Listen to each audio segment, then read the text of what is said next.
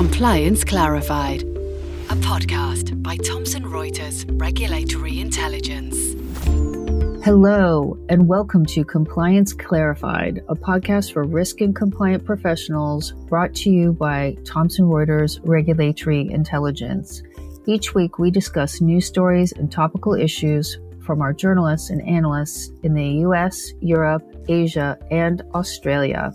I'm Rachel Wolcott, Senior Editor at Regulatory Intelligence in the UK, and with me today is my colleague Helen Chan, Regulatory Intelligence Expert in Hong Kong.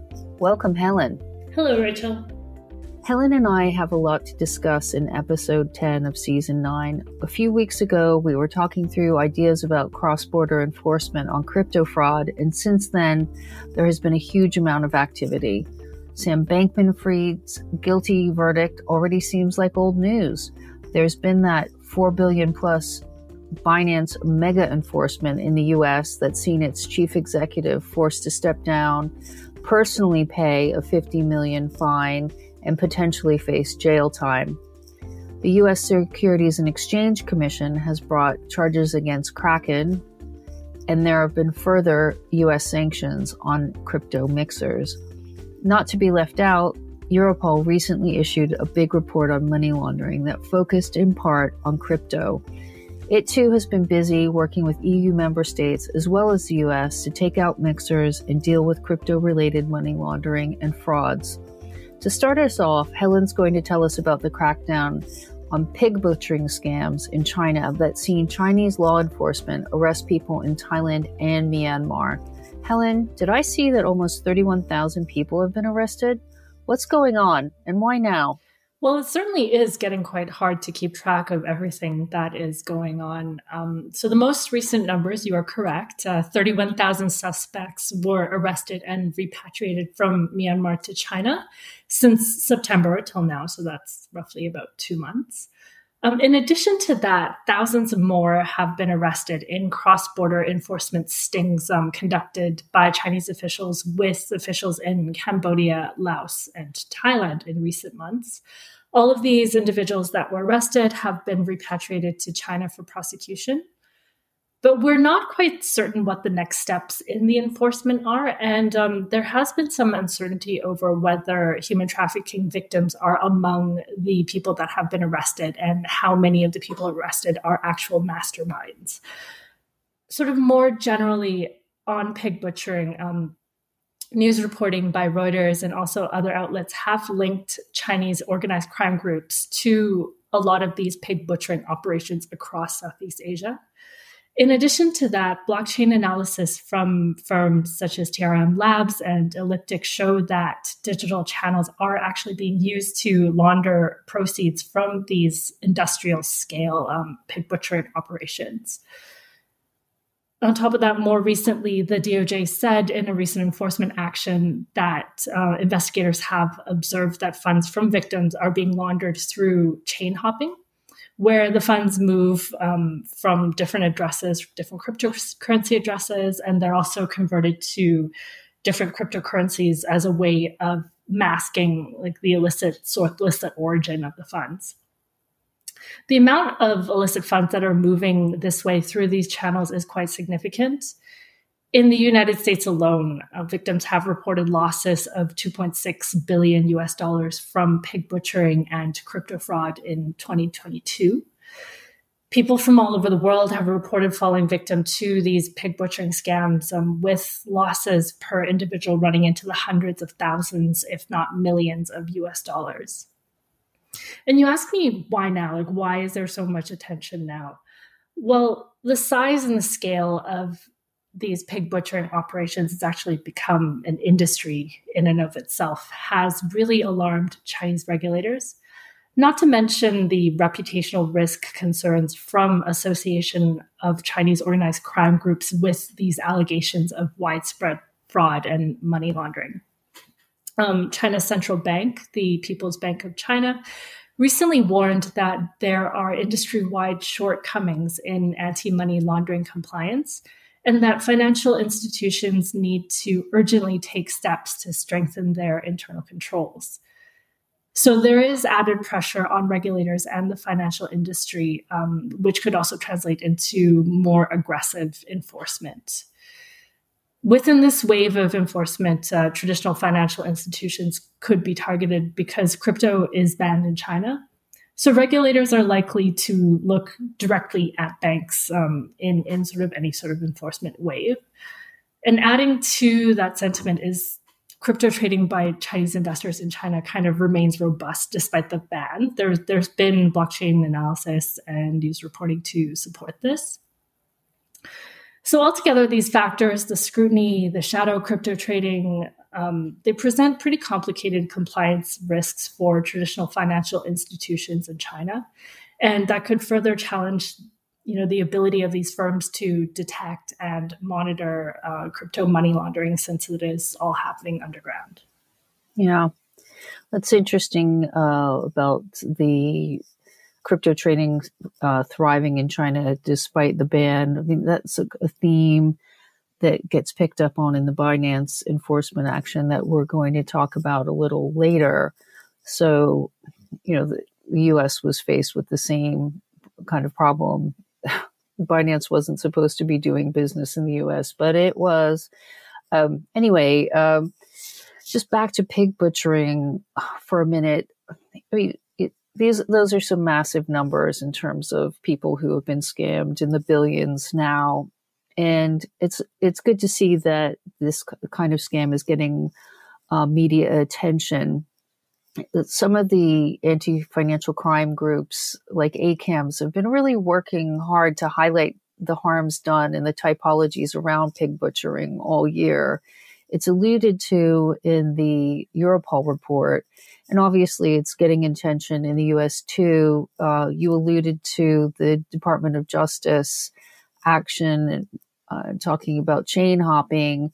Alongside of that, it seized nine million of worth of tether uh, relate, uh, linked to pig butchering scams. So it really is front and center. But moving from uh, one type of uh, bad activity to potentially another. Let's talk about one of our favorite crypto exchanges, Huobi or HTX as it's now known. It was nominally based in the Seychelles until it was kicked out this summer. There's a lot of confusion about its ownership, its corporate structure.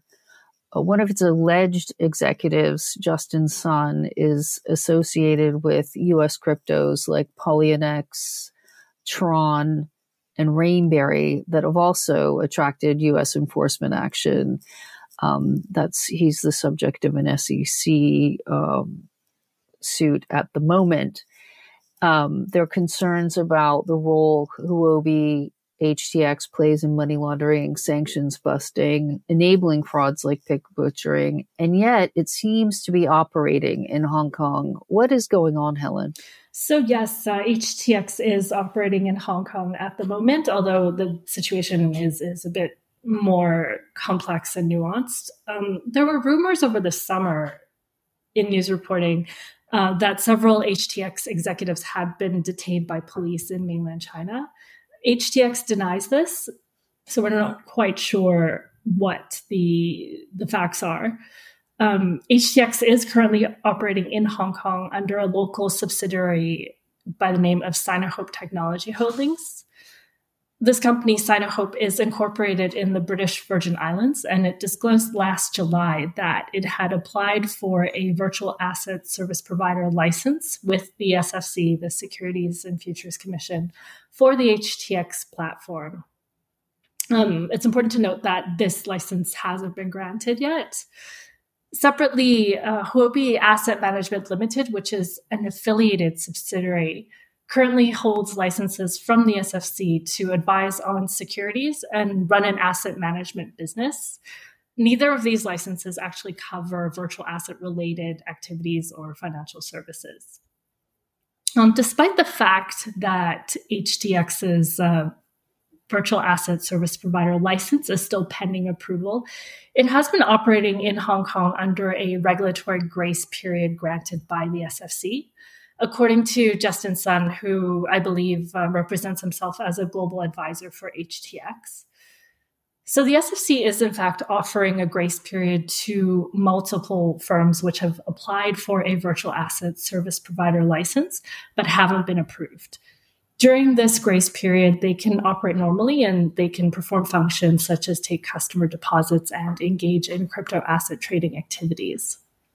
So, of note, kind of allegations of fraud and ongoing enforcement action, mostly led by local law enforcement against another crypto exchange called JPEX, which was unlicensed and was operating in Hong Kong, have raised some questions about whether the SFC's approach and, you know, in offering this grace period as well as the licensing regime uh, whether it can uphold investor protection standards and whether its crypto friendly approach and market integrity can coexist together. We've certainly seen in other jurisdictions uh, which have tried the friendly approach only to kind of abruptly pivot to a more protective approach and be heavily criticized for that. Uh, the United States certainly comes to mind. Um, they at first tried to be rather friendly, and then now they're being quite proactive in recent enforcement action especially against large cryptocurrency exchanges. You mentioned Kraken, also Coinbase, and of course, Binance. I'm Kim Vanell. Join me every morning for a roundup of what's happening at home and around the world. From the front line in Ukraine. Extraordinary how these people adjust and uh, even laugh when you take cover to the heart of US politics. When Trump said that he expected to be arrested, it seems like he was trying to get ahead of the story. We bring you everything you need to know in 10 minutes. For your essential daily briefing, follow Reuters World News wherever you get your podcasts. And one thing about HTX, which is interesting and something I've written about, is that a lot of these crypto uh, asset tracing uh, services or chain and uh, blockchain analytic services trace proceeds of fraud, proceeds people who have been ripped off in crypto scams to wallets, not just on Huobi, but in this case on Huobi or HTX. They try to get the exchange to cooperate with them, but the exchange often is reluctant to even respond to um, uh, legal proceedings, and people wind up spending a lot of time and money um, trying to recoup their assets that they've been traced to uh, scammers' wallets on the exchange. So, you know, being licensed and um, operating in Hong Kong, you know, might be a way for people who have been scammed to take some legal action against Huobi if they want to recoup um, their losses. But we'll, but we'll see uh, how that pans out. Uh, when I wrote about HTX a few months ago, they told me they were like Binance, uh, not uh, based anywhere, and that they were you know, one of these just, I think we talked about it at the time, Helen, you know, one of these companies that's sort of in the wind. Um, and speaking of in the wind, you know, Binance claimed it was in the wind. It wasn't really based anywhere. People or law enforcement regulators couldn't take action against it. Well, last week they were proved 100% wrong. And like I said before, uh, the U.S. Justice Department and the uh, CFTC brought a big enforcement action against them. And one thing I've been wondering about it is whether the findings that are set out in the various consent orders and judgments give us a clue about what's been going on at other exchanges like Huobi and some of the other big ones. And what I'm thinking about here is you know, maintaining um, a presence in certain jurisdictions, even though they're not supposed to, um, and the ways they went to go around that, um, encouraging people to using VPNs, identifying um, VIP customers, and lax to zero KYC. I mean, it seems like a lot of what was in the, particularly in the FinCEN consent order, was potentially a roadmap to what was going on at, in, inside other crypto firms. And it also shows how this was coordinated at a very high level at the firm. Um, you know, having said that, I doubt Huobi and some of the other um, crypto exchanges have some of the big US institutional clients that Binance had, and according to the consent order, was really desperately trying to hold on to. Um, but let's uh, break down some of the facts and findings in that consent order. There were a few different fines from DOJ, FinCEN, and the CFTC, like I said, for a total of 4.3 billion. Changpeng Zhao, or CZ as he's known, has been forced to um, out and he's paying personally a $50 million fine. He could spend 18 months in jail. The chief compliance officer was also fined. I'm sure they will be taking some other actions against him. And what the FinCEN order in particular shows is that the chief compliance officer and CZ coordinated Binance's non-compliance strategy aimed at retaining these VIP clients, uh, not just to make money off of them, but because these key US clients were amongst the biggest market makers and liquidity providers on Binance.com. Um, the FinCEN consent order also confirmed what we've ex- suspected and has already been reported around money laundering, sanctions busting, and terrorist financing. For example, Binance moved 50, 500 million in funds linked to Iran. And it was involved in some other really despicable activity, like enabling child pornographers. And during all of this time, it raised precisely no suspicious transaction reports. So to me, even though the fine looks modest and the sanctions on CZ look small compared to his net worth, I think effectively being kicked out of the US, being forced to offboard all these US customers, some of which were providing this c- critical liquidity and market making to Binance, uh, going, there's going to be a monitor in place to oversee this root and branch uh, revamp of AML and compliance. It's go- going to have to go through historical uh, transactions and raise suspicious activities reports. And on the whole, this is huge. Binance is losing its biggest customers, and the compliance overhaul is going to cost a bundle. Um, that's sort of my thoughts in a nutshell. Um, Helen, what stood out for you in the Binance case? So, Rachel, I think you're right in, in stating that there are a lot of kind of jurisdiction limits um, and and barriers to bringing enforcement action against cryptocurrency exchanges that claim to be either be decentralized or have no headquarters. And the you know securities regulators in many jurisdictions, including in the United States um, and in Asia, are struggling with that issue. What I think is interesting is that uh, U.S. regulators are now sort of moving in a direction to try to leverage AML CTF compliance um, as as like a way for them to impose liability on these cryptocurrency exchanges.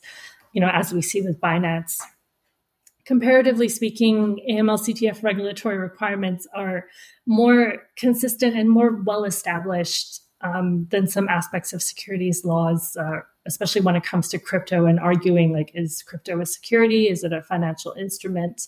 That can kind of differ across jurisdictions and, and can also hinder you know law enforcement when it comes to taking action against uh, some of the financial crimes that you mentioned money laundering sanctions violations and and also some of the more like darker darker crimes um, child pornography terrorist financing and the like. Regulators have faced a lot of challenges in going with the securities route. I think we've seen that with the sec as well the SEC's legal proceedings against Ripple and, and Coinbase, I think, are good examples that highlight the uncertainty around um, going with securities regulation route in enforcement action. Um, going back to just looking at Binance and, and this new recent enforcement action, the SEC's case, or at least their arguments for AML CTF and sanctions violations, seems to stand on much stronger ground. Um, and you know, just kind of staying with the the route of pursuing enforcement action based on fraud and financial crime, like we saw with the trial of SBF and F, FTX, like the SEC and the DOJ were quite successful in that.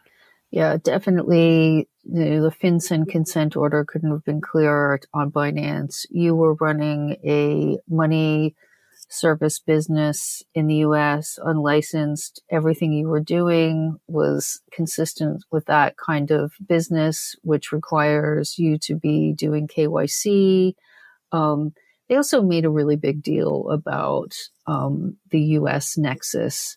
They were even looking at um, firms that were trading through, you know, the Virgin Islands or Cayman Islands or whatever and saying this wasn't really an offshore business. This was completely supported by the US. So it's really clear to me that they were looking very closely and uh, using this potentially as a, a test case or setting an example, you know, setting out how things are going to happen. And I think that if you're at a crypto, you would be pretty worried after reading that.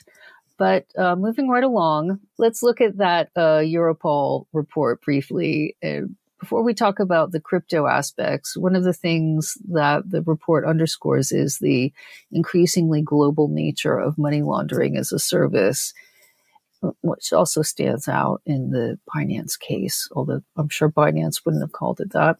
That doesn't have to be using uh, crypto cash is by far still the main way money launderers work. And the Europol report really brings home that point, talking about this uh, so called Chinese underground banking networks, uh, which the UK National Crime Agency has also warned about again in relation to cash based money laundering through the post office. Helen, what do these underground banking networks and the likes of the Kinahan crime family say about the current global money laundering landscape? So, organized crime groups taking advantage of regulatory arbitrage is not really a new thing. Um, money laundering operations for organized crime groups have, you know, they have long sought to leverage things like shell companies, import export business, and trade based money laundering to launder money at scale the Kinahan organized crime family that you mentioned, they were able to build a business empire valued at, I think, $1 billion, according to the Times, through just building a network of diverse business holdings and trusts and shell companies that were spread around the world. They also reportedly invested in crypto, which, you know, as we know, is rife with regulatory arbitrage around the world crypto regulatory arbitrage is something that is really enabling these organized crime groups um, to scale their money laundering operations and, and have that kind of proliferate at a scale and speed that was previously unseen. Things like DeFi protocols, especially mechanisms like crypto bridges and mixers, are providing all these new pathways for organized crime money laundering services to move funds from DeFi to traditional financial institutions and across borders, across jurisdictions seamlessly, often, you know, at, at great speed. Um, a more coordinated global approach in terms of enforcement might be the best way to combat these types of modern day money laundering typologies and you know, possibly curb the underground banking network that is being used to launder money. Uh, but that is quite challenging in a practical context. You know, as we know, countries around the world are at various stages in digital transformation and, and that journey. Um, we also have to consider that there is a disparity in wealth, you know, resources, and also expertise of law enforcement and financial regulators in different countries in different jurisdictions. Um, you know how this affects the ability to take enforcement action is most visible in the way that uh, pig butchering operations have been able to grow into these industrial sized compounds and and you know really take hold in regions of Southeast Asia where enforcement is perceived to be lax and regulatory resources are finite. Yeah, th- this idea of industrial scale fraud is something that oh, we're really seeing here in the UK and Europe as well. Um, Europol says that most cases of investment fraud in the EU involve cryptocurrencies. I think that you could probably say that to a certain degree in the UK as well. A lot of these are romance scams, which in some cases, um, pig butchering uh, scams are also romance scams. Uh, Europol also mentions a lot of crypto related money laundering typologies like the use of non fungible tokens, mixers, privacy coins, crypto ATMs, vouchers, prepaid debit cards.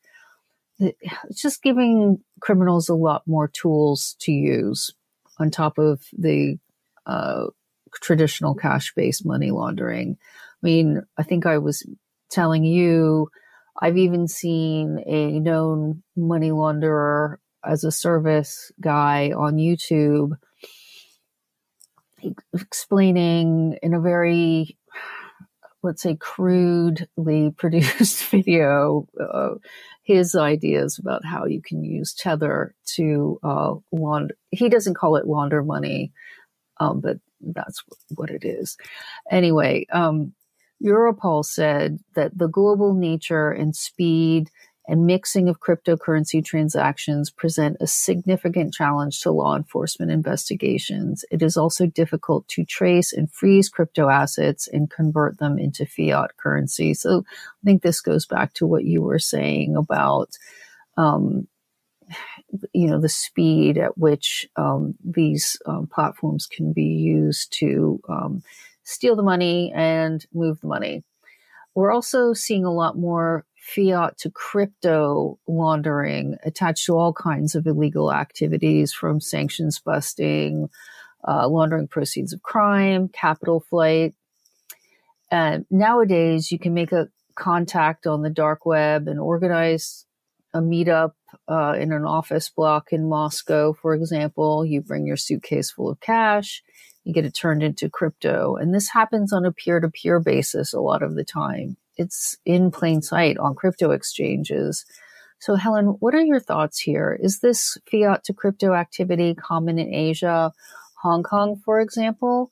I've heard different accounts that crypto shops no longer exist in China or Hong Kong, but I've also heard there's a roaring trade for fiat to crypto transactions underground. What, what's going on? So, I think official cash to crypto shops in China have been shut down as part of the crypto ban. Um, as far as I'm aware, there are a few cash to crypto shops that do operate in Hong Kong, um, things like Bitcoin ATMs. So that that's still around, uh, and and it is something that's kind of in a regulatory gray area. So there are concerns that there just isn't sufficient oversight as to you know who's depositing funds and how much and where are these funds coming from, where are they going you know, overall crypto related laundering typologies are enabling money laundering operations to navigate, as, as we've said, seamlessly between that digital and fiat currencies. You know, we, we talked about how pig butchering has been able to proliferate into an entire industry and how organized crime groups have managed to build um, you know, business empires leveraging these channels. And I think that you know, all of these trends illustrate just how large scale money laundering is becoming a global service and, and an industry like in and of itself. You know, within Asia, I would say that fiat to crypto transactions, you know, they're common. They, they do happen, and including in China, even though you know crypto is banned. Um, you know, as, as we discussed earlier, blockchain analysis shows that investors in China remain very active crypto traders, and it is likely that these funds are making their way off ramp into financial markets across the globe, and there is that that kind of movement between fiat and, and cryptocurrencies. Yeah, you'd think that given the uh, I wouldn't say new, but the stepped up uh, attention that crypto is getting from Chinese authorities, that they'll be keeping their eye on on this space very carefully, especially as it goes along potentially with some of their other um, policy priorities, you know, potentially around corruption and whatnot. But Helen, more broadly, what are your takeaways for compliance officers navigating the crypto AML and fraud landscape? So I think amid this broader crackdown um, by mainland China on fraud and money laundering, traditional financial institutions, not just in China, but also the greater China region, Hong Kong as well, they should expect more scrutiny of customer due diligence and anti-money laundering compliance and you know the robustness of their internal controls. From just an enforcement strategy perspective, traditional financial institutions are low hanging fruit uh, for financial crime enforcement, especially when compared to decentralized mechanisms uh, or even you know offshore companies, offshore entities. I think another issue to keep in mind uh, for the Greater China region is how the current vigilance and scrutiny of anti money laundering compliance uh, in mainland China of financial institutions in China could impact firms and also virtual asset service providers in Hong Kong, where, you know, as you know, crypto is legal. And also recently, financial regulators have been pushing banks and other financial services firms to cut red tape for crypto clients and crypto businesses there's so many large volumes of data and funds um, in the financial sector that move from mainland China to Hong Kong across these two jurisdictions every day. And you know, given given the regulatory arbitrage and, and kind of the vastly different stances on crypto between Hong Kong and mainland China, there's a very real risk of money laundering operations taking advantage of the the regulatory environment and potentially more forgiving customer due diligence environment too, I would say. I think that's a really important point, Helen, because oftentimes when I'm talking to you, one of the questions that inevitably comes up is, you know, making this distinction about what happens in Hong Kong versus what happens in the mainland, uh, in mainland China. For people who aren't on the ground there, I think it's easy to get get confused about where the lines are drawn. I think you, as you rightly point out, people need to be paying attention to that. Um, as for me, I would really hope that those financial institutions doing business with cryptos are applying the requisite due diligence and asking the right questions. I would be looking at firms and customers that are doing business with cryptos, like payment firms offering the fiat to crypto on ramps. These firms often collude with or unwittingly enable fraudsters because they have weak systems and controls. And for those of you in the UK, I'd be careful about doing business with cryptos that are not compliant with the new uh, crypto asset financial promotion regime, which the UK Financial Conduct Authority just launched at the beginning of October. That's it for this week's Compliance Clarified. Thanks, Helen, for that fantastic discussion. Thanks, Rachel. Your feedback is important to us, so please give us a rating on your podcasting platform of choice, or you can get in touch directly. Our contact details are in the show notes. For more information about regulatory intelligence, please search for Thomson Reuters Regulatory Intelligence online or check the show notes for a link. Thank you and goodbye. Compliance Clarified, a podcast by Thomson Reuters Regulatory Intelligence.